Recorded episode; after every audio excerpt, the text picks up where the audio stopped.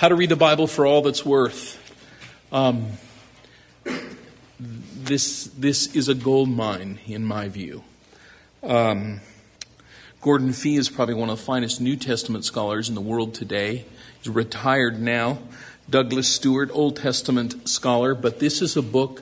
This is a book for people who uh, are not formal students of the Word of God. But I tell you, it's not because it's simplistic. But every one of you here could understand what's in this book. The reason why I love it, and I kept it on my shelf, still do, is that when I was going to start a new kind of, let's say I've been preaching through First Thessalonians, been an epistle, and I decide, you know what, I think I'm going to do 10 or 12 Psalms, pull this thing off the shelf and read his chapter on how to interpret the Psalms. Or, you know what, I think I'm going to do the Revelation, pull Gordon Fee off and read what he says about interpreting apocalyptic literature, pulling it off. What does he say about Proverbs? Remember we talked about Proverbs not being promises? This book is a gold mine for understanding how do you approach those different kinds of uh, literature that you find in the Bible. This book right here, which I'm recommending, uh, matter of fact, I've got about 40 or 50 students reading this right now at the seminary. According to plan, this is a book that helps you understand in, in a very simple, straightforward way that the Bible is a book about Jesus Christ. How does the Bible point us to Jesus Christ? From Genesis 1 to Revelation 22. Um, this is a fabulous, fabulous book. So there you go. I would strongly commend it. be well worth your money, time to, to access those two things. All right. Well, friends, let's kind of pick it up where we were. I'm, I'm, I'm going to move now uh, much more quickly through some of the things that are here. And uh, we got a couple ideas for what we could do this afternoon. We're just going to wait and see how it all unfolds. And certainly, again, as you have questions along the way, please, please don't hesitate to ask. Well, we've laid some foundation, huh? We've laid some foundation. We've sought to define some terms um, and, and to give you a basic definition of what hermeneutics is. Uh, we begin with our hermeneutics. When we start to apply the hermeneutics in actual study, we're doing exegesis. When we turn around and communicate that to other people, we're doing exposition. Now, what I'm going to do is give to you a six step process of Bible study. And some of you will have had this kind of thing before. Um, I'll try and unpack each point along the way. Um, the first is what I call preparation. Preparation. Um, and by that I mean three or four specific things that are indispensable to Bible study. The first is what I call a spirit controlled life a spirit controlled life. Paul tells us in 1 Corinthians chapter 2 that a person devoid of the Spirit cannot understand spiritual things. That's not to say that they can't figure out what a sentence means. God so loved the world that he gave his one and only Son. Yes, an unbeliever can understand those concepts, but an unbeliever will not be transformed by those concepts apart from the direct and immediate intervention of the Holy Spirit. Um, a book we don't have here to recommend because it's not quite to the point of what we're doing today is a book I read uh, wrote called Spirit Empowered Preaching, where we talk about the role of the Holy Spirit not only in the study process but in the actual preaching event as well. But what we're about to say now grows out of this idea that apart from the Holy Spirit, the Bible cannot be understood. Turn to Psalm 119. I just want to show you something that appears over and over. What, what, what do we know about Psalm 119, friends? It's, yes, it's a long one, 176 verses. Yeah, yeah, yeah. But, but beyond that, what do you know about the way the psalm is constructed? It's constructed by the Hebrew alphabet. Aleph, Beit, Gimel, Dalet. Right, join me now. Hey. No, you don't know the Hebrew alphabet? Okay, that's all right. That's all right. Every paragraph starts with a word that begins with the next letter in the Hebrew alphabet. It's a wonderful, wonderful, it's, it's an acrostic. But it's a psalm that really takes up what theme, friends? The Word of God. It's a psalm about the Word of God. What I want you to notice now is woven into, uh, woven into the fabric of this psalm about the Word of God are repeated prayers on the part of the psalmist saying to God, uh, You need to teach me. And I want to draw that to your attention, friends, so that you will understand, given everything I've said about the Word of God thus far, the Word of God all by itself will not change you. you. You can take your Bible and put it under your pillow and sleep on it every night for the rest of your life. It will do you no good. The Bible is not a magic book. This isn't a talisman for us. If you just rub it right, it'll do you good. This is a book that requires a teacher that is someone other than anyone human. He works through human teachers. But apart from the direct and immediate illumination of the Holy Spirit, the Bible cannot be understood in the sense of being transformed by it.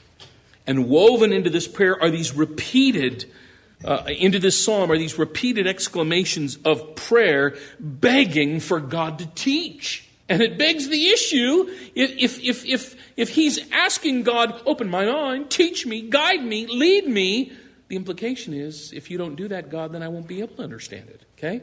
So let me just show you a couple of these verses. Huh? Look at verse 12. Psalm 119, 12. I'm just going to zip through this thing. Blessed are you, O Lord. Teach me your statutes. You've got to teach me. Look at verse 18. Open my eyes that I may behold wondrous things out of your law. I can't understand it apart from you. 26.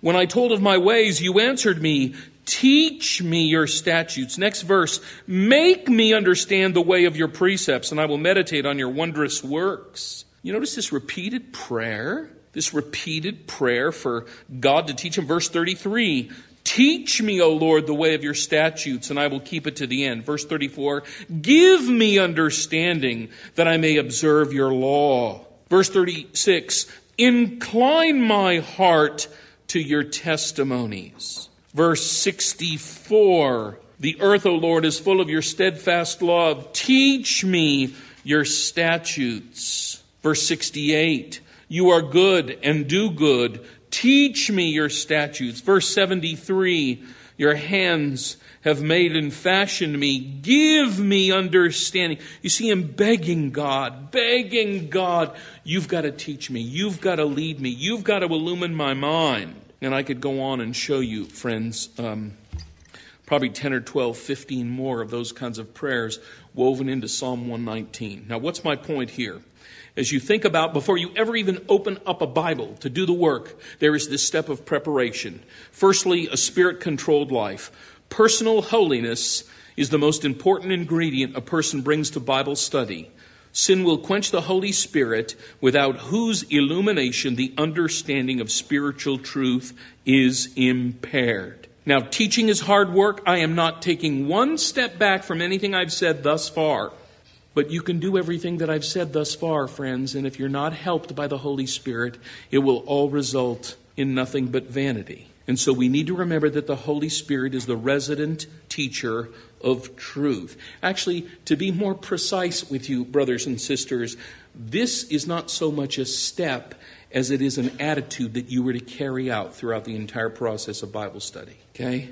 It means that your study, at times backbreaking, laborious, should begin and continue throughout a posture of prayer. That your, your study ought to be a devotional experience. That even as you're studying, you're confessing sins that the Spirit brings to your attention. That as you're brought to see something magnificent about the gospel, that you stop right there and respond to the truth you're learning. I say this to my students all the time. Always respond to the truth you discover immediately. Because if you don't, what happens is you learn to take in truth without responding to the truth. By and by, your life can live itself out in a way that's absolutely contradictory to the truth. Um, I get asked all the time how could a guy like Ted Haggard rail against homosexuality while simultaneously engaging in it? When we planted our church, uh, how long has it been now? 24 years ago, something like that. It was right on the heels of the Jimmy Swaggart, Jim Bakker uh, catastrophe. And, and, and, I got asked zillions of times, how could they preach against adultery while engaging in it? And this is exactly how it happens. The first time they come to understand the truth and they realize that they're convicted and they don't respond to it, the next time it gets a little easier. And the next time it gets a little easier. And the first time you get up and preach when your life is out of step with what you're preaching, the first time you do it, boy, it's a sick feeling. It's ugly. You feel the hypocrite.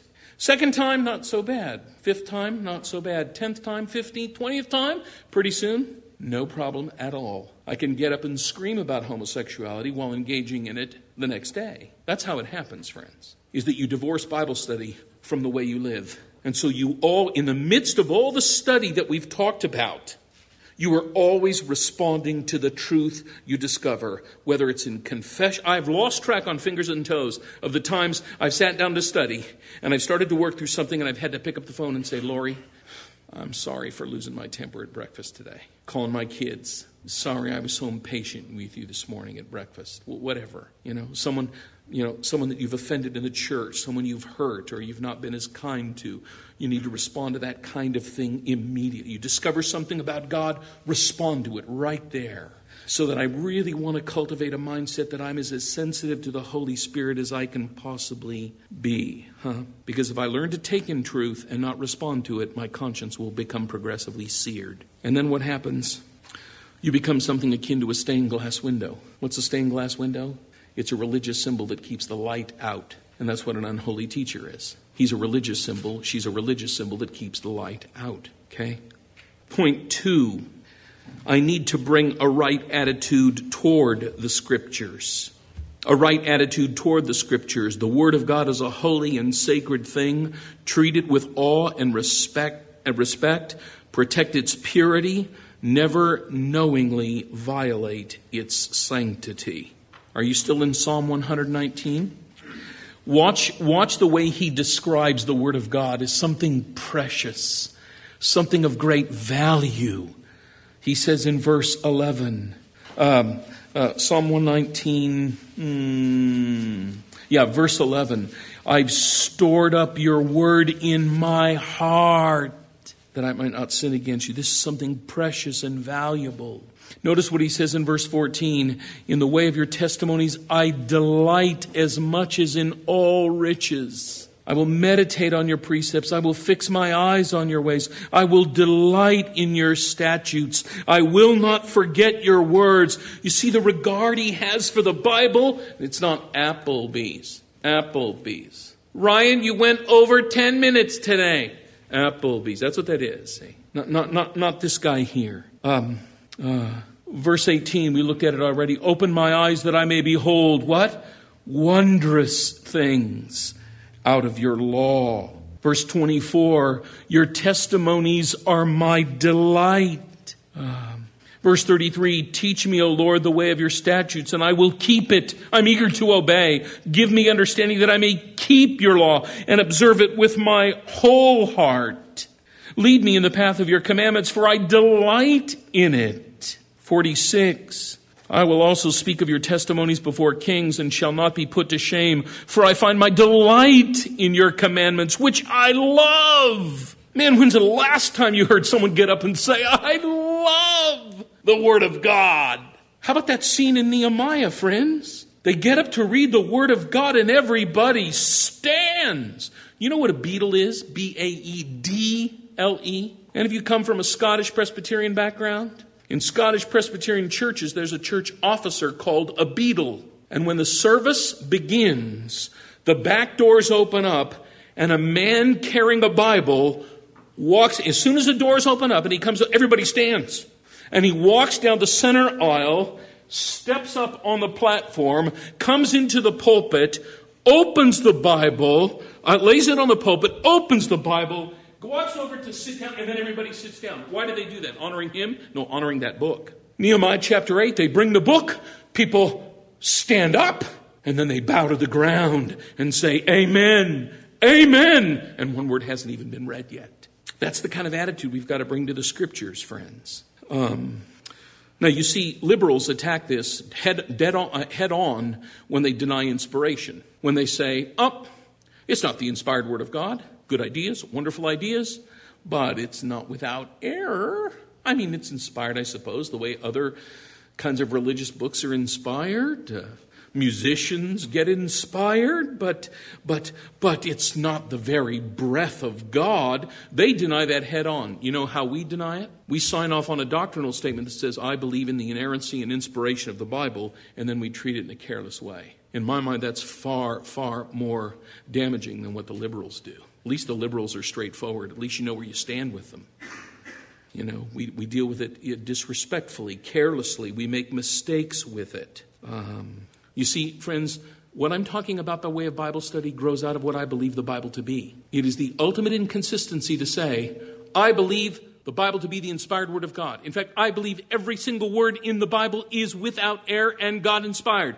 And then you say, I don't want to do the kind of Bible study Art's been talking about today. That's the ultimate inconsistency. If this is the God breathed Word and every word is inspired by God, then it demands that you study it the way we've been talking about, you see, even down to the details. The authority is here.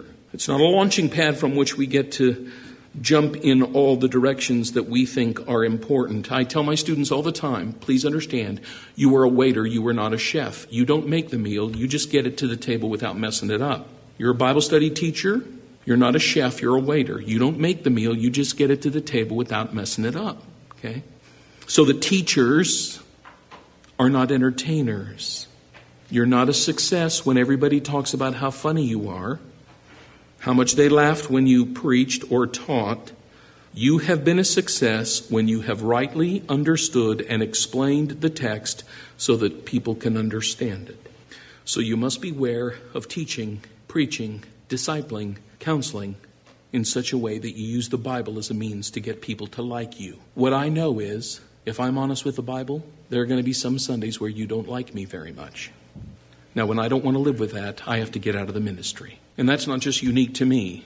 If I'm in this situation, if I'm in the pew and Ryan is my pastor, then there are going to be some Sundays where Ryan has to say some things that the text say that is going to bother me, get under my skin, convict me. And I may not be very happy with Ryan that day. The Word of God is a holy and sacred thing. Treat it with awe and respect. Protect its purity. Never knowingly violate its sanctity whether or not, and it's irrelevant to me at this point, whether you are a Calvinist. John Calvin is one of our great forefathers, and he said this I never knowingly mishandled a text. And that's what you want to be able to say.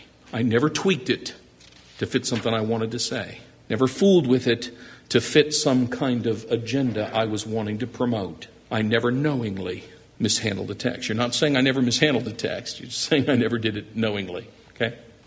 All right. Point three a priority for personal study. A priority for personal study. Let me just read to you a quick verse from Ezra. No doubt you know it. You know it. But it says Ezra had set his heart to study the law of the Lord and to do it and to teach his statutes and rules in Israel. That I study not to be merely a hearer, but to be a doer. So I've said it like this. The student of the scriptures must possess a willingness to apply the discovered principles of the text to his or her own life first. We've already talked about this, haven't we? Huh? But it's Paul saying to Timothy, you need to pay attention to yourself and to your doctrine. Pay attention to yourself and to your doctrine. Pay attention to yourself and your doctrine. By virtue of doing that, you will ensure the salvation of those who hear you. And for those of you who are engaged in regular teaching ministries here, my guess is probably a good percentage of you. Whether you're teaching men or women or children is irrelevant to me at this point. What you need to know is, friends, you lead by means of two tools. You know what, you know what you lead with? You lead with the Bible and you lead with your life. You lead with the Bible and you lead with your life. And here's the point. When your life and what you teach are inconsistent, people will follow how you live. That's a scary thought for me as a pastor. If what I teach and how I live are not consistent, at the end of the day, people are going to say, hmm, what he really means is what he lives by. They're going to follow how I live. And you need to be mindful of that as you think about the people that you're teaching. So, what does that mean? Again, guys, something I've it, uh, hinted at earlier. It means that when you study the Bible, you don't study to get a lesson, you study to know the text. I study to know the text. And I build a lesson out of that once I've understood the text. Okay? If I study for only getting up a lesson, getting a lesson ready, then the temptation is once I got it laid out, looks good, um, I'm done, I think, even though I really don't know what the passage may be saying. Even though I myself am not living in keeping with that, what that word says. So that your life should give integrity to what you're teaching, okay? And by the way, you can always know when someone isn't living this out as thoroughly as they should, because their study breeds arrogance when people are attempting to live out what they're studying breeds humility because you realize I fall way short of the standard I have to teach. And I do, friends. I wish I could tell you in all good conscience I always live up to the standard that I preach. But that would not be true. So what do I do? Reduce the standard of what I teach? No. But living with the discontinuity makes me humble and not arrogant. But so often, what happens is people start getting excited about Bible study. They learn a couple of things and they become filled with self importance and arrogance. And they walk around trying to criticize everybody else who hasn't learned what they've learned. And I'll tell you something that's a surefire indication that while they've filled their brains with some information, it has not yet affected how they live. Okay? So, a priority for personal study I'm studying to know the Word of God for my own life, that my own life might reflect a greater Christ likeness. Okay? And then four, by way of, again, this is all part of preparation. You want to bring to this business, friends, a proper understanding of the goal of Scripture. The goal of Scripture is not that you would know, the goal of Scripture is that you would grow. And know is, is, is indispensable to grow. But if you don't grow, it's not enough merely to know. And uh, we, we find that so clearly, do we not, in, in 2 Timothy chapter 3? The Word of God is inspired, profitable, correction, teaching, training in righteousness, so that the man of God might be thoroughly furnished for every good work.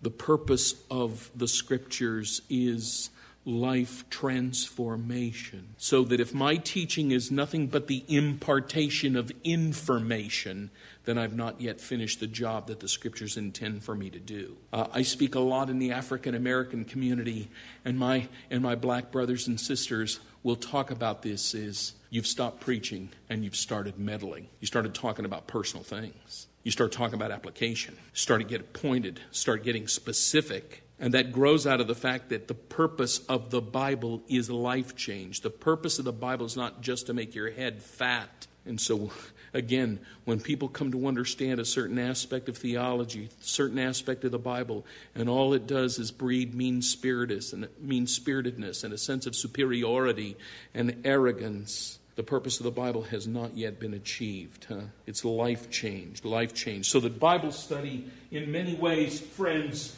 is asking two questions. What? I'm going to knock this thing down before we're through. What? And so what?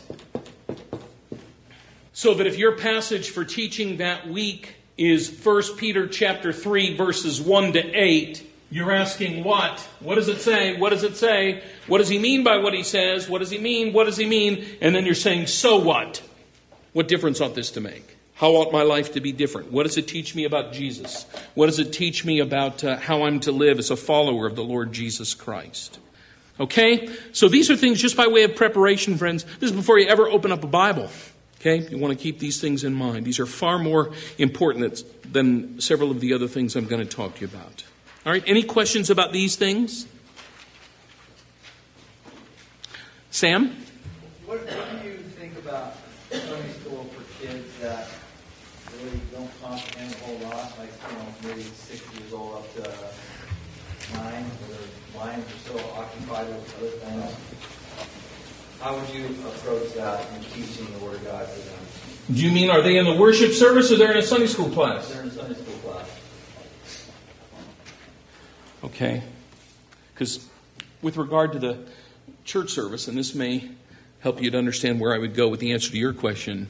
We had all children in our service, three and up. And uh, I begin with the premise, Sam, that they're not going to understand everything, and I don't care. But what'll happen is little here, little there, little here, little there, little here, little there, little here, little there. They get to be 10, 12, 15 years old. And if, and if they have sat under a good, strong, steady teaching, preaching ministry, they're going to know a ton just by osmosis.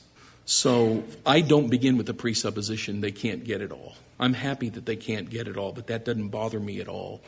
I'm, I'm, I'm, realizing, I'm realizing that as a church body, we are living together as a family. And um, the fact of the matter is, the, adult, the adults don't understand everything I say. I, I, don't understand everything I say, you know?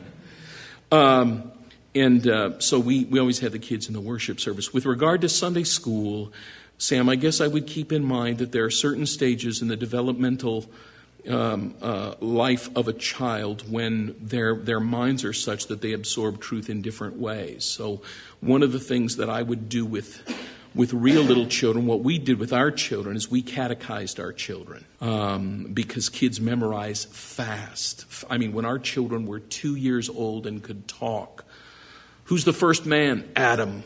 Who's the first woman? Eve. Who's the first murderer? Cain. Who's the, who's the wisest man? Job. Who's the strongest man? Samson. I mean, we just, we, we, we, uh, we did that kind of thing. And the other thing we did with little children, with our little children, is we just told Bible stories over and over and over and over and talked about how they pointed to Jesus. And then as they get a little bit older, as they get to be, oh, I don't know, huh? Um, uh, eighth, ninth grade, then we start talking more doctrine. Then we start talking more theology. Um, but, but I mean, we taught our children the alphabet using couplets. A. Children. A. A. Here's an A. Draw an A. A. A is for Adam, who was the first man. He broke God's command, and thus sin began. Memorize that little couplet, two years old. B.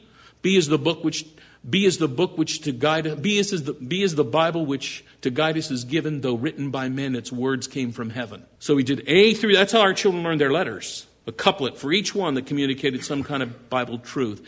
So I guess, I guess what I would say, Sam, is that in a Sunday school area, I would want to do a little bit of catechism, a little bit in a very simple way. Just they, they don't even know what they're getting; they're just reciting and memorizing. Since their minds are so much sponge, I want to exploit that opportunity.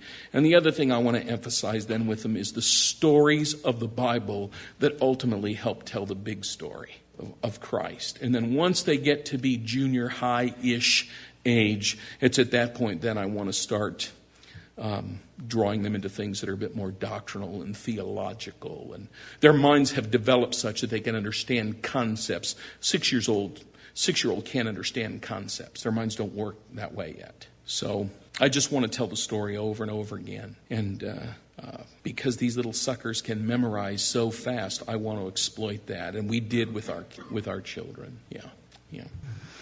And of course, this is the kind of thing you want to be doing with your families, right? It's the kind of thing you want to be doing. We, ha- we had Bible time every night after dinner. And uh, you got to exploit that when the kids are, are, are, are small, friends, because they get to be 15, 16. And unless you want to be really, really, really rigid and insensitive parents, you want to let them go and do the things they want to do. You don't want to keep them from soccer. You don't want to keep them from baseball. You don't want to keep them from whatever it is they're doing. And so, for all practical purposes, they get to be 14, 15, and, and uh, I may get a kiss at 6 in the morning and a kiss at 10 o'clock at night, and that may be all these days, huh? So as they grow into young adulthood, we don't want to strip away those opportunities. So we exploited it when they were young. So every single night after, after dinner, we'd have about 20 minutes of Bible time. We kept it fun, we kept it light. We didn't want it to be a burden or, oh, here we go again. You know, and some nights it was great. A lot of nights it was average, and some nights it just was lousy because people get distracted and you know and then you lose your temple. Shut up! We're going to read the bible. You know that that's that works really good you know? It's like we'll give up. What's the point you know? We've all done that kind of thing. But but we really really strongly exploited that and tried to teach our families um, our, our young families take advantage of those kind of opportunities. And so we sang together every night.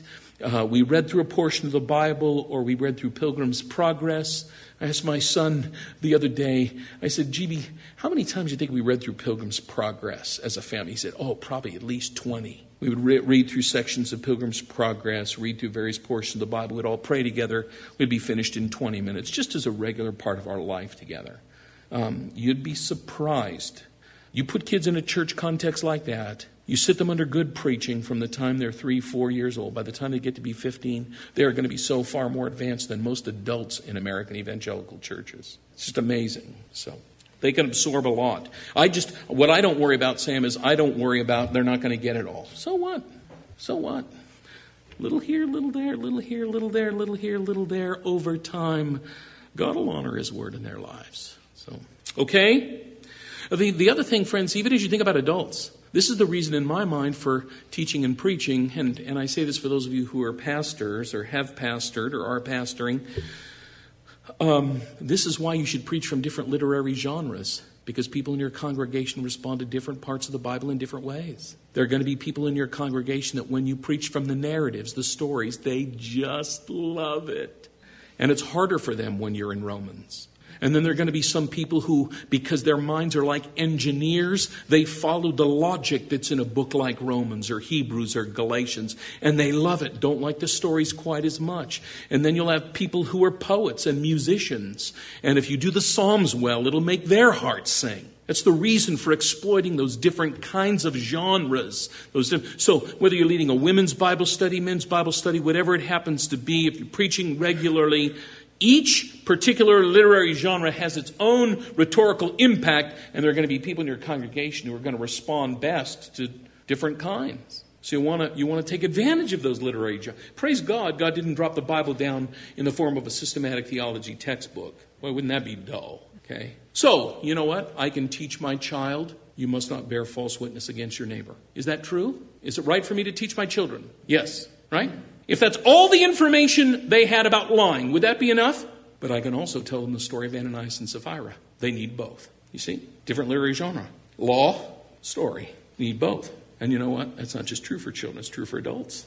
So it's wonderful that God has given us the Bible like that. Okay, so preparation. Now we move into what I've called, others have called, it's not unique with me, friends, observation. Observation. Observation. What do I mean by this step? What does this book, what does this passage say? I'm asking questions about this passage. I'm just reading it over and over and over and over and over. Now, what am I trying to observe in the process? Number one, I'm, I'm, I'm thinking about literary analysis. What style of writing am I studying? Is this a parable? Because you don't interpret parables the same way you interpret Romans. Is this a narrative? Because you don't interpret narratives the same way you interpret Proverbs. Is this epistle? Is it poetry? Is it apocalyptic? Each particular genre requires a different approach. Okay? And here's where your Gordon Fee book, How to Read the Bible for All It's Worth, will prove to be of great help to you. So there are narratives. By the way, two thirds of your Bible is narrative. Probably tells you something about how God expects us to learn. Narrative. There is wisdom literature, Psalms, Proverbs, Ecclesiastes, Job. There's prophetic literature. And by the, this, I'm talking about the Old Testament prophets. You're talking about apocalyptic literature, which is its own beast that we have nothing in the English language to compare to. That's why it's so hard for us.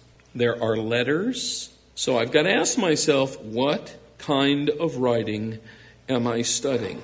And what are the unique things to keep in mind as I study this kind of writing? It reminds us, friends, that the Bible is both a divine and a human book, just like Jesus. Jesus is both divine and human. It's what we call in theological circles the hypostatic union. Two natures in one person. Fully divine, fully human. You say, how does that work out? I have no idea. The Bible teaches it.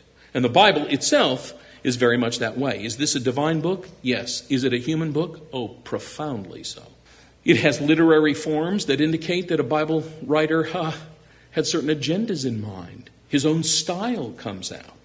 His own literary skills come out or don't come out. You want glorious, glorious Greek? You read the book of Hebrews. You want Greek that is absolutely street level Greek, not very good? Read 1 Peter. Okay? You want very, very simple elementary Greek? You go to the Gospel of John. You want very technical Greek that with words that you won't find anywhere else in all the Bible? Book of Hebrews. Okay? Very human and divine. And part of understanding the humanity of the Bible is asking what are its literary uniquenesses? What style of writing am I writing? Okay, under observation. Secondly, then you also want to do background study. You want to do background study. This gets at what we talked about a little bit before. But you want to use what has been called a Bible introduction. Do you happen to have one here, Ryan, in your office? Like a New Testament introduction, Old Testament introduction, New Testament survey. You got something like that? Could you, you got it here? Would you mind? I can just show it. Let me, let me it, what, it, what it is, it's a book that gives you the background really to each one. If it's a New Testament introduction, it gives you a background to each one of the New Testament books. So maybe there are 25 pages about the background of the book of Philippians. What do we know about Philippi? Well, it's a town where Roman garrisons were located. It's a Roman outpost, Philippi is. So when Paul says in chapter 4, let the peace of God guard your heart and mind in Christ Jesus. He's using the Greek word there that means a garrison. His Philippian readers would, would have that image in front of them. Roman garrisons were all around them. Like a Roman garrison, let the peace of God guard your heart against all intruders. See? What's going on in Corinth? What's life like in Corinth? We, we, we, actually, have a church in the town that I grew up in that called itself uh, First Corinthian Church of Vallejo, California. And I thought, my goodness, have they ever read First Corinthians? Why would you ever want to take that name for your church? They had every weirdo deal going on under the sun there, huh? But, but you need to know those things, you see, before you start to jump in. Um, and you want to ask yourself the questions that I have here. You want to ask yourself, who's the author? And uh, I don't know, five or six pages in on this packet that I gave you, page 10, getting to know the author of a book. You, you just want to, you want to know, you, you want to know some things about the person who wrote this book. That's going to have bearing on some of the things that he says. Some of these questions you won't be able to answer because we just don't have that information. Some we will. So we're dealing with First Corinthians. Well, his name is Paul. Explain the meaning of his name. What was his name changed to? Well, it was Saul, got translated to Paul. Why? What else can I know about him? Do I know anything about his parents? Do I know anything about the kind of family he came from? What kind of training did he have? The guy had equivalent of a PhD in his time. Student of Gamaliel. What do I know about his background from the line of Benjamin? What, what does that tell me? So I just I want to I want to be able to unpack who this author is. Okay? Secondly, I want to ask the question, and this is huge what compelled him to write this book? Remember, we talked about First John, we talked about First Timothy, we talked about the Gospel of John. Somebody turned to Jude, okay? Somebody turned to Jude. Jude, right before the book of Revelation.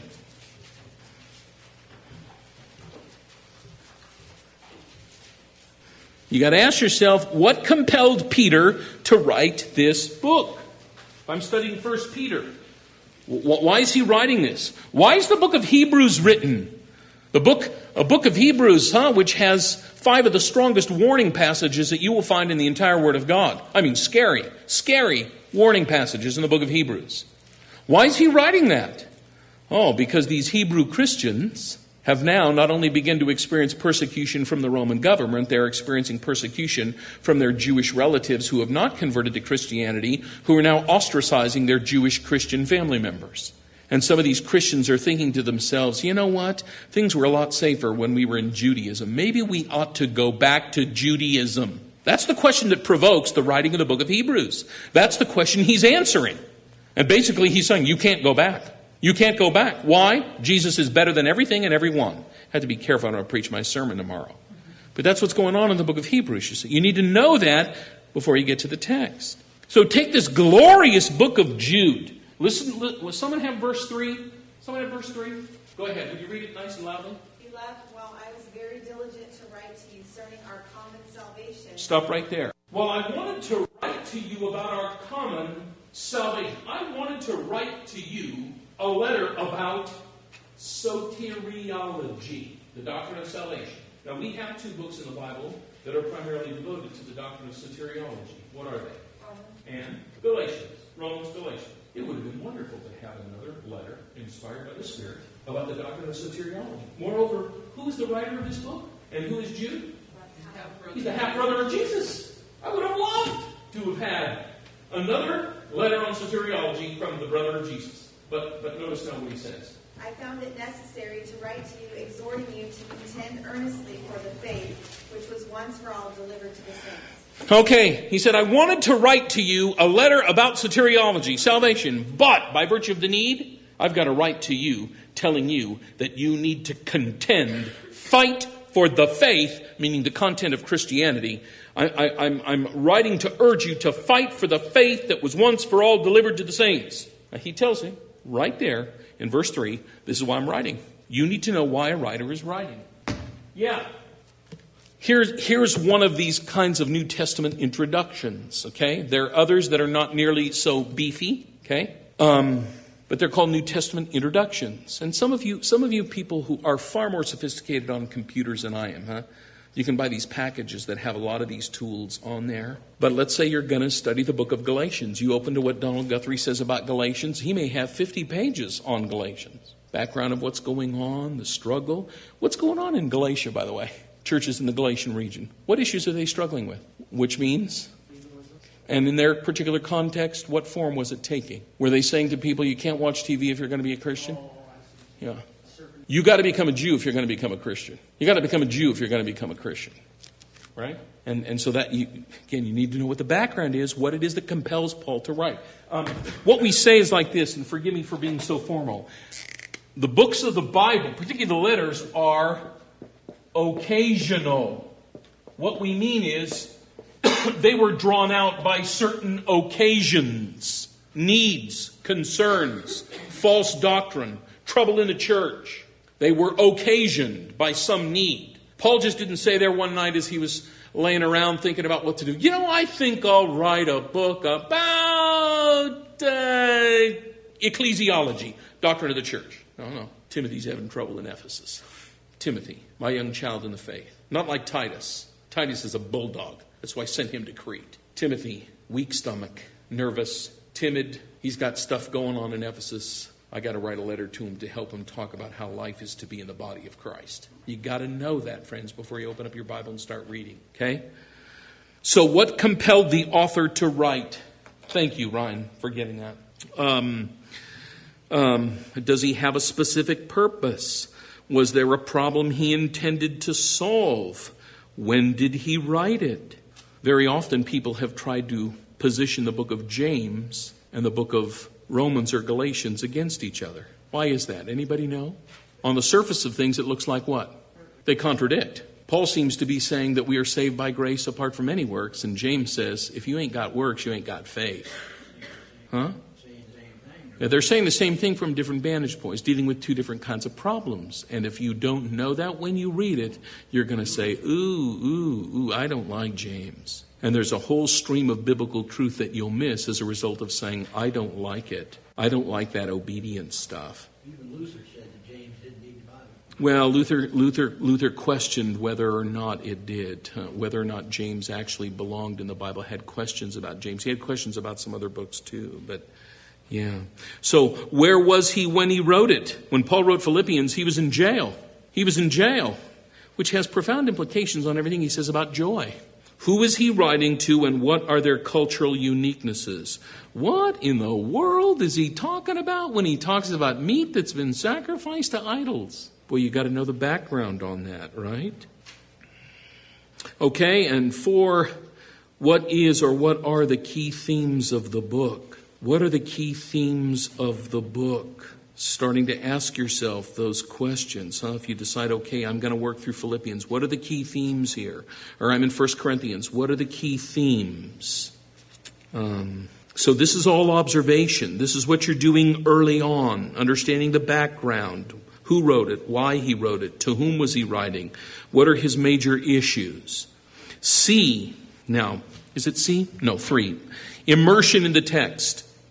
Read through the entire book Let, let's say you're taking a book like Philippians, Colossians. Read through the entire book in one sitting on several different occasions. Do, do this to feel the pulse of the author. Now, let me tell you what I'm telling my students to do, and I would strongly encourage you. Uh, Ryan's wife is doing First Peter. Uh, if you're going to work through a book, let me suggest, particularly a letter, take your computer program where you've got First Peter, cut it and paste it into a Word document. Take out all of the chapter headings, take out all of the verse headings, so all you have is text on a piece of paper, and just read it like that. That's the way it was written. It's a letter. And sometimes our translators put chapter and verse designations in terrible places that actually work against understanding the Bible well. So take out all those numbers, take out the chapter headings, the verse headings, all the little kind of summary statements at the top so that you have a piece of paper with nothing but the text and read it in one sitting just the way it was intended to be read when it was first written. And you know what will happen? You'll start seeing the big ideas for yourself. You'll start seeing where he finishes this argument, starts another argument. And you start marking out those areas for yourself. You start seeing the little divisions and subdivisions and all those kinds of things. You haven't even opened up a commentary yet. You don't need to open up a commentary. Eh? And just read it over and over and over. The big ideas of the book will start jumping off the page. You'll think, I've read this a thousand times before. Got anything more I can learn from this? Oh. You just read it over and over. And then what I suggest you do then is you make an outline of the book dividing it into its major divisions. You give it its own chapter headings. Now, you're not going to teach from what you're doing. People are going to have Bibles in front of them, but this way you'll get a handle on what the book is saying. So you want to make your own outline, your own divisions. List the key verses. Oh, by the way, friends, sorry, I forgot. You put it on the paper like that and you read it in one sitting. Can I tell you something that I was taught to do about two years ago? I've started to do it my devotional time, made a huge difference. Read it out loud. I found that to be of enormous help. Read it out loud. So that now my devotional reading, I do all my devotional reading out loud. Uh, it was designed to be heard. There weren't printing presses, so they were printing off copies of 1 Peter. Come get your copy of 1 Peter. And all they all gathered and heard it read. It was designed to be heard. Read it out loud to yourself. Start listing off the key verses. List off the major themes. What are the real big ideas? Are there any repeated phrases? So, for example, remember that passage I told you my student told me about? Ephesians chapter 1, 3 to 14? Has nothing to do with servanthood? There's a refrain that appears three times, each time mentioned after a work of one of the members of the Trinity. Talks about God the Father, and it ends by saying, to the praise of his glory. Talks about the work of God the Son, it ends to the praise of his glory. Two verses about the Holy Spirit ends to the praise of his glory. It's a song. It was a hymn in the early church. So you want to look for those repeated f- refrains. What's one of the repeated words over and over and over again in the Gospel of John? You're gonna, you, huh? Light. light. Huge in the Gospel of John. What else? Even more than light. Believe. Believe. Well, you, you, you, you start circling those words that appear over and over again, you'll quickly figure, uh, I think the author wants to say something here. I think he's trying to say something. Believe. Huh? Light. The book of Ruth. Redeem. Redemption. Over and over and over again. List any names that are used to speak of God, Christ, the Holy Spirit. List any of the attributes of God that are mentioned love, justice, mercy, kindness, patience, righteousness. Are any prominent doctrines mentioned here? Boy, there are some giant doctrines in 1 Peter. You ladies who are studying 1 Peter, some huge doctrines in 1 Peter. Are there any principles for Christian living? Oh man, there are some huge principles for Christian living in 1 Peter. Huh? The other thing, in again, this is early on in the study process, ask as many questions of the text as possible.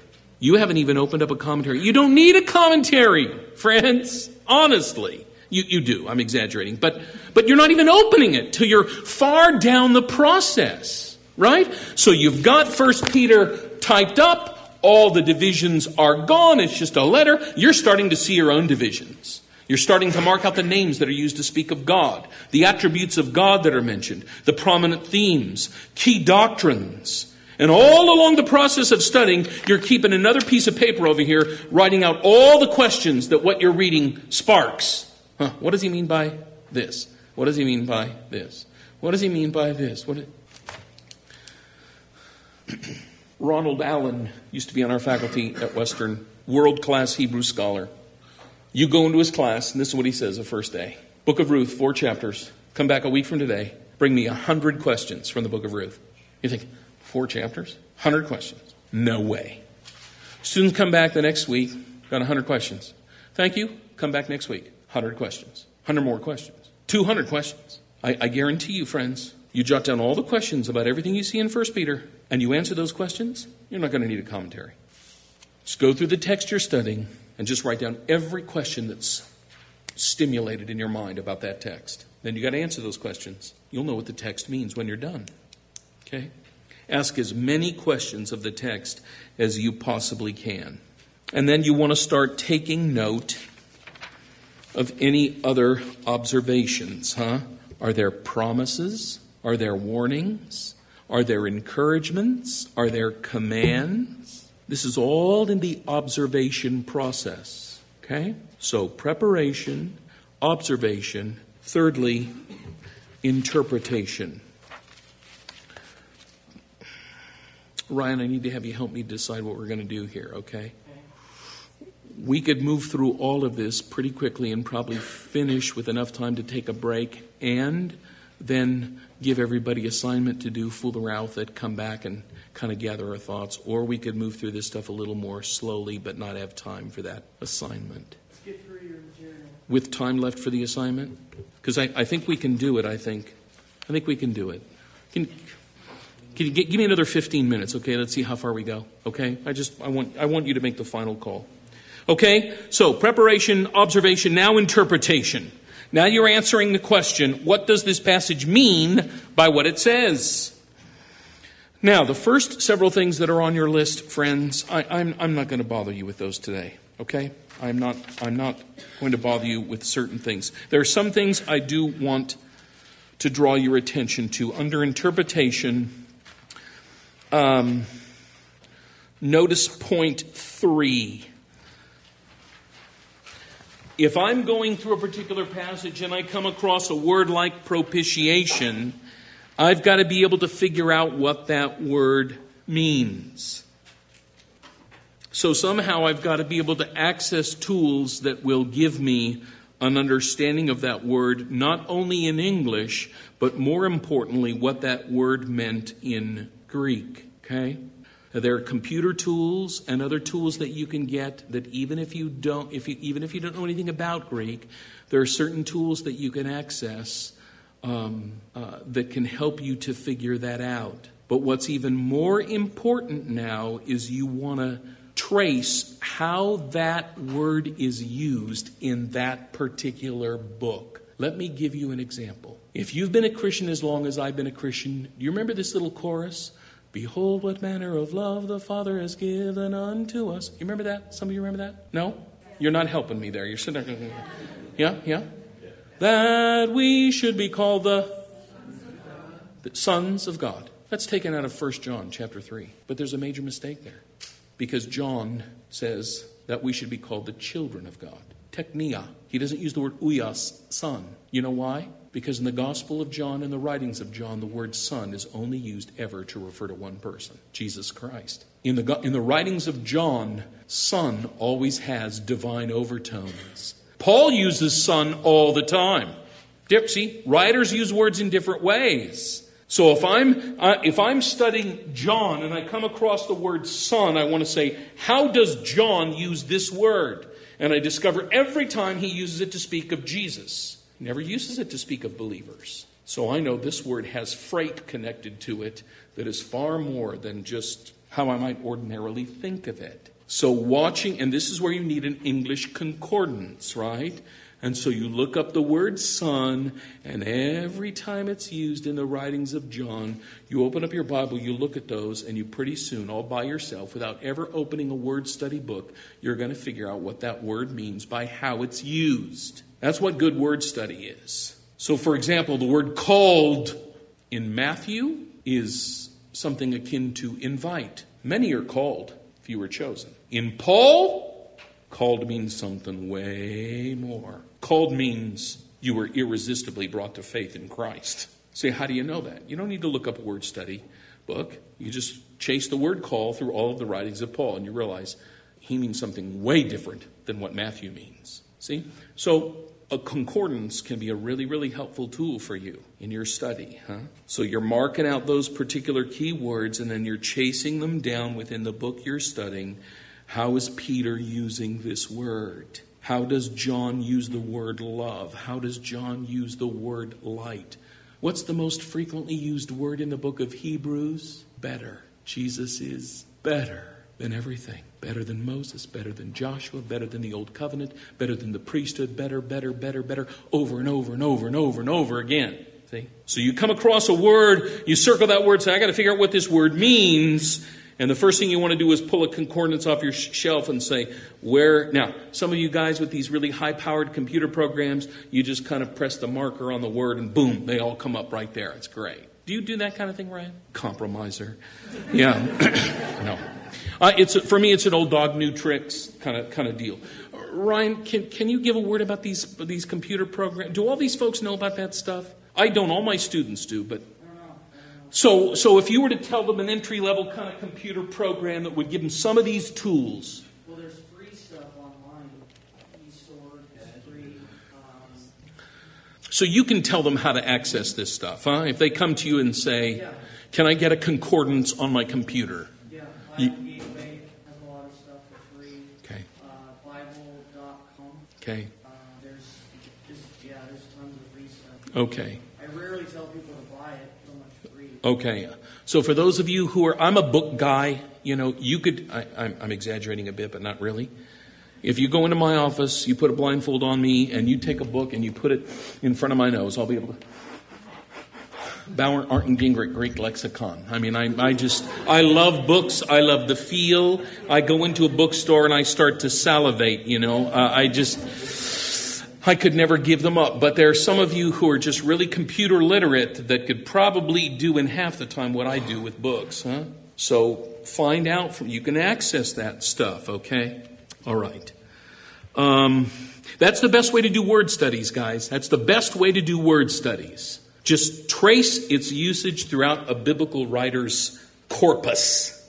Okay? How does Luke use this word? How does John use this word? How does Paul use this word? Knowing that each writer uses those words in different ways. What you want to be careful not to do is to import Paul's view of call on Matthew, because Matthew doesn't mean the same thing. See? Doesn't mean they're contradictory. They just use words in different ways. So that's why I said to you earlier, always be hesitant of the person who says, phileo always means no, no. Okay? All right. Hmm. By the way, for example, even take the word saved. Salvation, save, saved. Do you realize sometimes salvation is talked of as a past event? Sometimes it's talked about as a present event. Sometimes it's talked about as a future event. So what is salvation? Something that's happened, is happening, or is or will happen. Different writers use it in different ways to mean different things. Okay. okay. So you want to look up these words. Now, the other thing I want you to see, point four, I told you this earlier. What insights can be gleaned from the verbs? You want to find those action words. Those action words. So, friends, open your Bibles to Matthew 28. Open your Bible to Matthew 28.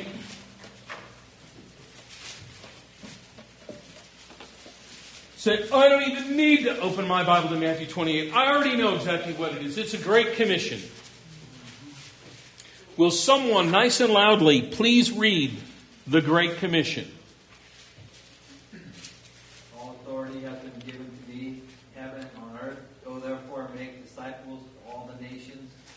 baptizing them in the name of the Father and of the Son and of the Holy Spirit, teaching them to observe all things that I have commanded you. And lo, I am with you always. Very good. So I told you, find the verbs, find the verbs. The big idea is always contained, the primary idea is always contained in a verb. So, friends, let's identify the verbs there. What are they? Okay. Someone said go. What else? Teach. Make. Make. What else? Baptize. What else? Teach. Anything else? Obey. Anything else? observe, Well, obey, observe. Okay. Okay. is, I'm a, would given be one, or we just go? given word given. All authority has been. Yeah, I meant to from starting at the word go. Oh, Sorry, I just want to illustrate a point for you. You guys listed all these as verbs. You realize there is only. Don't speak, Ryan. There is only one verb in all of that. Only one. No. No. You've got one verb in the Greek text. So that when someone stands up and says, Today I'm going to preach the Great Commission. Number one, go. Number two, make disciples. Number three, baptize. Number four, teach. You've just mishandled the Word of God. You have one verb, one command, one. That's it. Nope. Back to the diagram. Second person plural. Y'all. Here's the main verb. Only one verb. Make disciples. That's the main verb. And then we have three participles. The first one literally is having gone, aorist participle, baptizing, teaching. Okay? The Great Commission is not go do four things. The Great Commission is do this. This tells you how you do this. How do we make disciples? One, having gone, meaning, meaning, Jesus, no, it, this is an aorist participle. He's not saying go do it. He says you've already gone. In other words, the implication is you're already mixing it up with the world. You're already engaged with. it. The assumption on the part of Jesus is you're already actively engaged with worldly people. No isolated kind of Christianity here. No doing everything we can to keep our kids out of the world here. No, the implication is you are already mixing it up with the world. Having gone, while you're going, yes. Baptizing, implying what? I preach the gospel, they hear, they respond, I baptize them in the name of the Father, Son, Holy Spirit, and then I spend the rest of their lives teaching them everything that Jesus commanded. So that making disciples and making decisions are two totally different things. This is a lifelong process. So we don't have four things in the Great Commission, we have one thing and three participles that tell us how we accomplish that knowing a little bit about where the verbs are. What's the verb? What's the verb? What's the verb? And those computer programs, you click on a word and it'll say verb or it'll say participle. So you know it's not a verb. The big idea is always in the verb. Okay? Always find the verbs. Okay? What insights can be gleaned from the sentence structure? And we've already talked about this. You've got to be able to find the subject and the object of the verb. God so loved the world. God is the subject. Loved is the verb. The world is the object. Okay? Um, you want to be able to pick apart a sentence.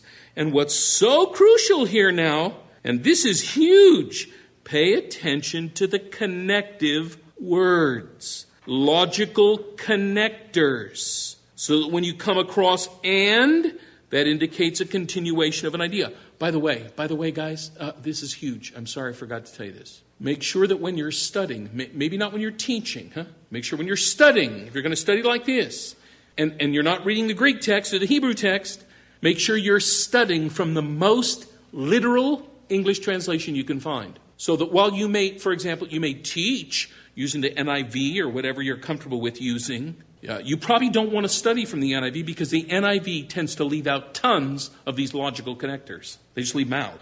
Okay? So, for example, in the Greek text, Ephesians 1 3 to 14, only one sentence. It's the longest sentence in the Bible. But the NIV puts periods and starts new sentences. Makes it easier to read, but it destroys the meaning of the section. You see, you see what I'm saying? It's not three sentences, four sentences, five sentences. It's one sentence. And so little words are often taken out. So, remember that sheet I told you to print out? You got First Peter with all the verses and chapter headings taken out, just a letter? You want to take a little pen and you want to circle all the little logical connectors. because that'll unpack the meaning for it, the meaning of the passage for you quite easily.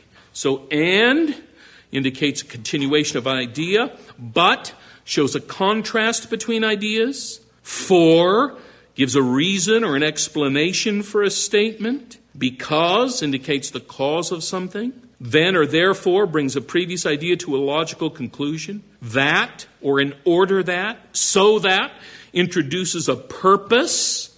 If introduces a condition.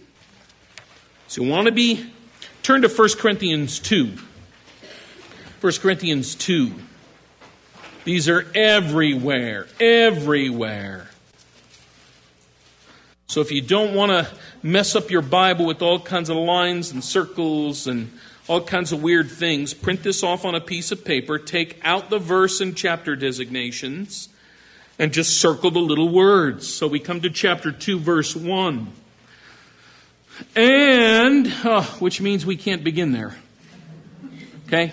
But we we, can't go backwards at this point now, huh?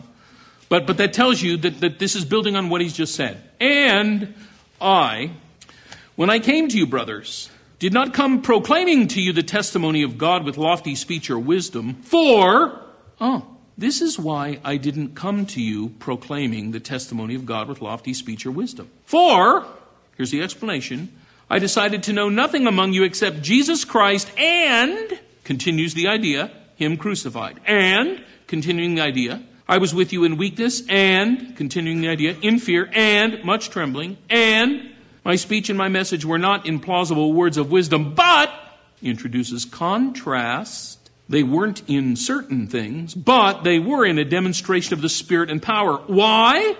Here's the reason. So that your faith might not rest in the wisdom of men, but contrast in the power of God.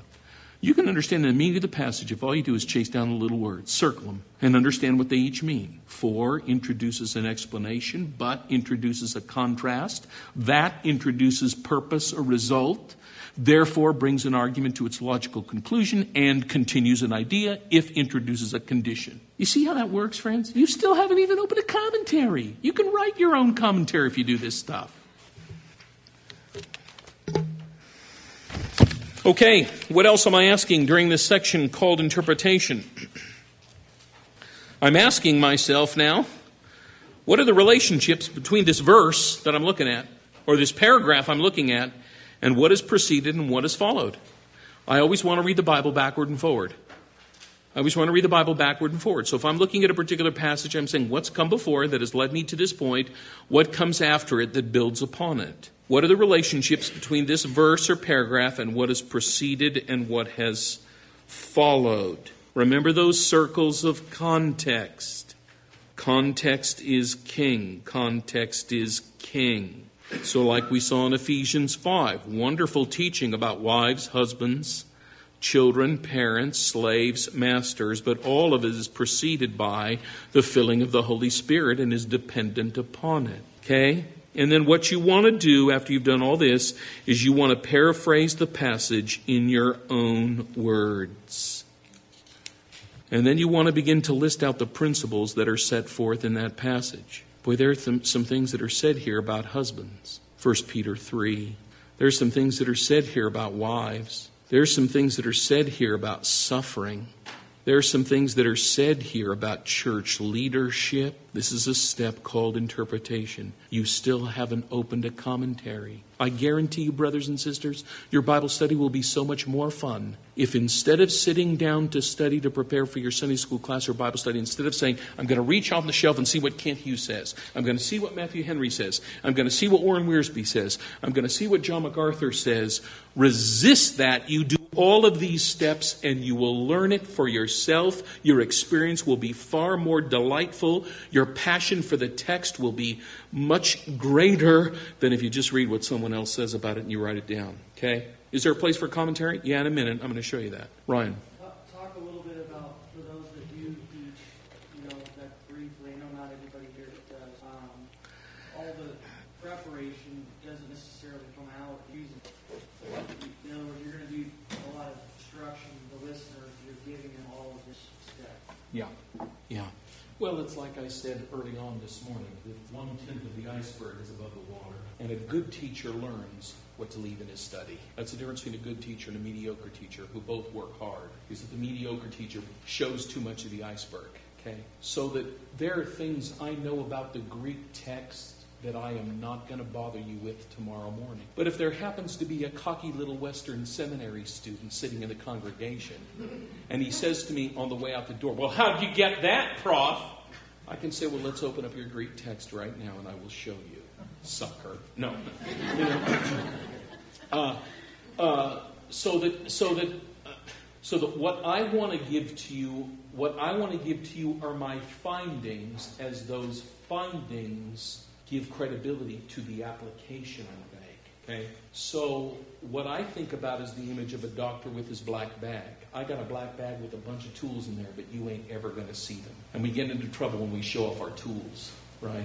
So, we talk about literary genre, and I said there's a whole set of principles for interpreting each literary genre.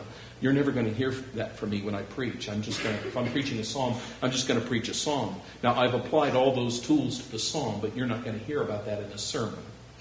I've understood what the Greek construction of this sentence is, but that's not going to come out when I preach. A discerning person might be able to tell, ooh, there's some Greek grammatical things going on here that Art isn't telling us. But in my mind, that's not what preaching is for. That's what we're doing here. That's what I do in my study. And when I'm training men, I train them this is how you get to where you need to be. But in the actual act of teaching or preaching, that stays hidden. Uh, and sometimes you're so excited about what you're learning, you end up dumping way more than your listeners need. So, I don't know, Ryan, if that's enough, huh? I mean, are there something in particular you wanted to say about that? Yeah, so you just, again, uh, um, I have to ask myself is, is this part of the iceberg that needs to be under the water? Okay? So, and you can imagine if I'm going to give a 40 or 45 minute sermon and I've spent 20 hours preparing that sermon, I mean, you were just getting the absolute tip, the nub that in my mind is essential for you in this passage. That all the rest of it, I needed to do the work, you didn't need to see it. Okay? All right, so that's interpretation. We'll move through the last couple of steps very quickly. Correlation. What do I mean by this? You're asking one big question How does the rest of the scripture illuminate this passage? So you come across Jesus saying in Matthew 5 if a man divorces his wife for a reason other than porneia, he makes his wife commit adultery. So I got to work hard at that passage. But what I also realize is that doesn't say all that needs to be said about divorce. I got to look at Matthew 5, Matthew 19. I got to look at Mark 10. I've got to look at Luke. I forgot what it is. 13, 16. I've got to look at 1 Corinthians 7. I've got to look at Deuteronomy 24. What's the value of doing that? I know the Bible will never ever be contradictory because the Holy Spirit is the author.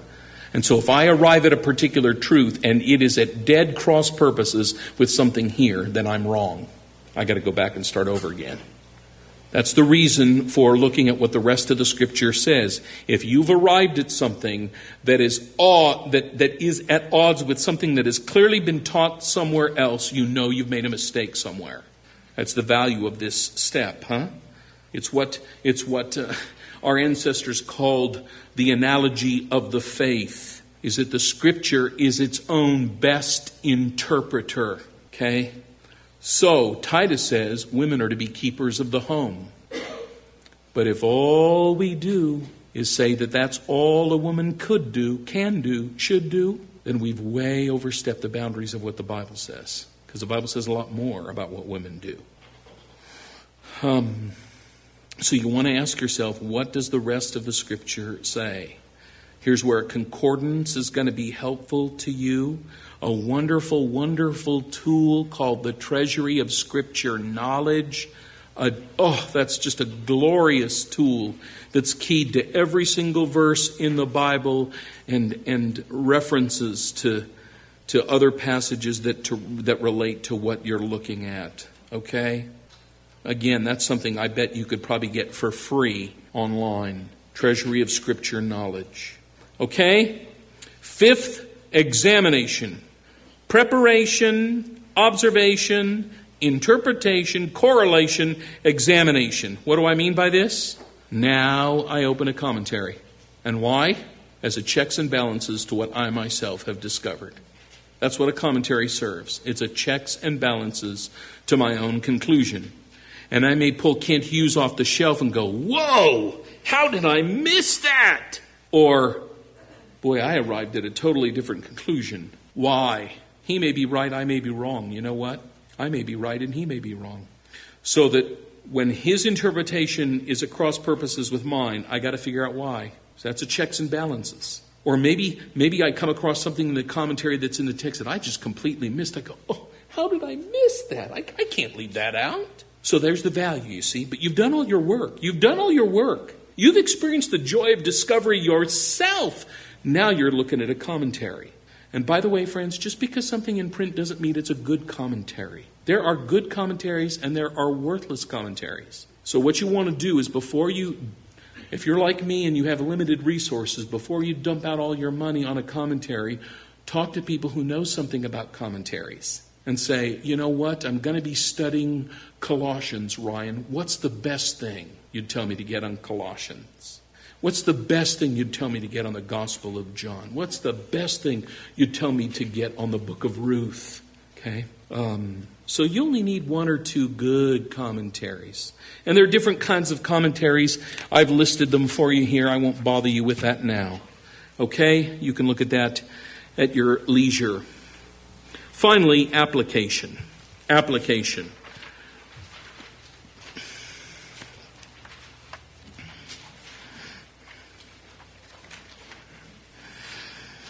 How should the truth of this passage influence my life, my attitudes, my actions? What are the contemporary implications of this truth? You know what? Here's a very important thing. You must understand that application should not be confined to the realm of things to do. Sometimes a passage isn't telling you to do anything. Sometimes the passage is telling you something to believe. Okay? So, where does application begin? Though the scripture was not written to me, it was written to the Philippians or the Colossians or whoever. It has been written for me. Now that I understand what the passage means by what it says, and keeping the stated purpose of the scripture in mind, that is, life change, I must ask myself this practical question What is the price of ignoring this truth? I'll tell you something, friends. This fans my flame faster than anything else. Tonight, when I go into my room, I'm, I'm, staying in a wonderful place, Stuart and Alicia's home. Tonight, when the evening's over and I go into my room about 8 or 8.30, this is the question I'm going to ask myself on your behalf tomorrow. What if Hebrews chapter 1, 1 to 3 were stripped out of the Bible? How would the people of Calvary Chapel of Crook County be deficient if Hebrews 1, 1 to 3 were not in the Bible? That has a wonderful way of firing my motivation. What is the price of ignoring this truth, the truth that's in the passage you've studied? How would my life be different without it? Why do the people need to hear this? How will it profit them if they hear and respond? Okay. Interpretation asks the question, what does it mean? Application, what does it mean to me? But you can't get to application until you first do interpretation. It can't mean to you what it didn't mean then. Remember? So, here are some questions to help you discover application. Are there commands to obey? Are there promises to hold to? How convenient that all these are First Peter references, huh? Are there truths to know? Are there actions to take? Are there sins to forsake? Are there examples to follow? By the way, just because something is recorded in the Bible does not mean it is an example for you to follow. It was a nonsense of what would Jesus do? What a ridiculous thing. What would Jesus do? Well, who can know what he would have done? Moreover, there are things Jesus did that you ought never to do. The preoccupation of the Bible is not what would Jesus do. The preoccupation with the Bible is what has Jesus done. One is moralism, the other is gospel. Okay? Just because it's recorded in the Bible doesn't mean you ought to do it. So just because Gideon lays a fleece down on the ground doesn't mean that that is the way for you and I to discern the will of God. We have to go to other scriptures to find out if what Gideon did is legitimate. Inspiration only means that what is recorded there is an accurate and inerrant account, not that it should be followed. What did Naomi tell Ruth to do?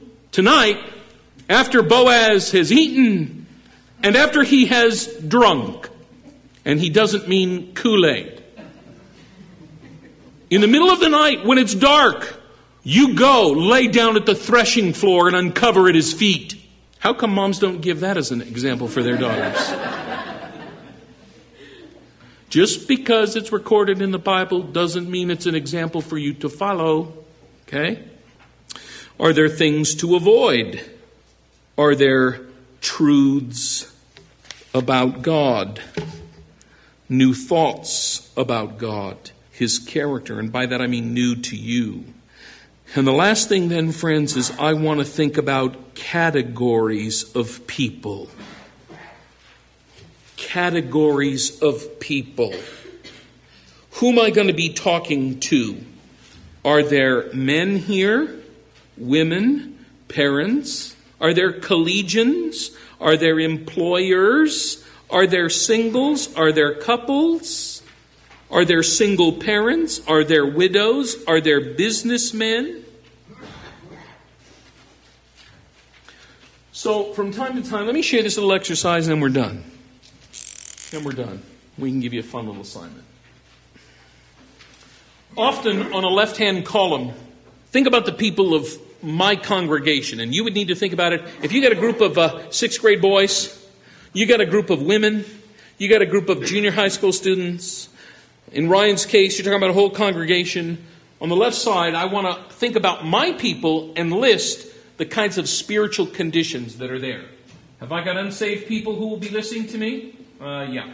Have I got people who are spiritually mature? Yeah. Have I got people who are apathetic about spiritual things? Uh, yeah. Have I got people who are uh, uh, backslidden uh, or compromised? So, in this category, I'm listing all of the spiritual conditions that are indicative of the people to whom I'm speaking. So, Crook County Calvary Chapel. Ryan lists all the spiritual conditions as he thinks about all the very spiritual conditions represented in this congregation. Then across the top, he wants to list categories of people. Do I have junior high school students? Do I have senior adults? Do I have singles? Do I have married? So on this line, he wants to list all the conditions of people, uh, the categories of people. On this line, the spiritual conditions of people. And then what he wants to do is he wants to look at his preaching over the last month and say, Did I ever address unsaved single people, senior people? Did I ever address backslidden singles? When is the last time I talked to people who are married and spiritually mature? When did I talk to singles who were unsaved? When is the last time I said anything in my sermon to junior hires who were apathetic? So as you think about your women's Bible study, you think about the ladies who are there, you don't create a mock list. You create a list that's reflective of the people to whom you're ministering. Spiritual conditions, categories of people. You make up your own list, and you want to be able to say, as I think about application, am I speaking to the group of people who are sitting in front of me? And if there are boxes that are left unchecked, you need to think about more effective application.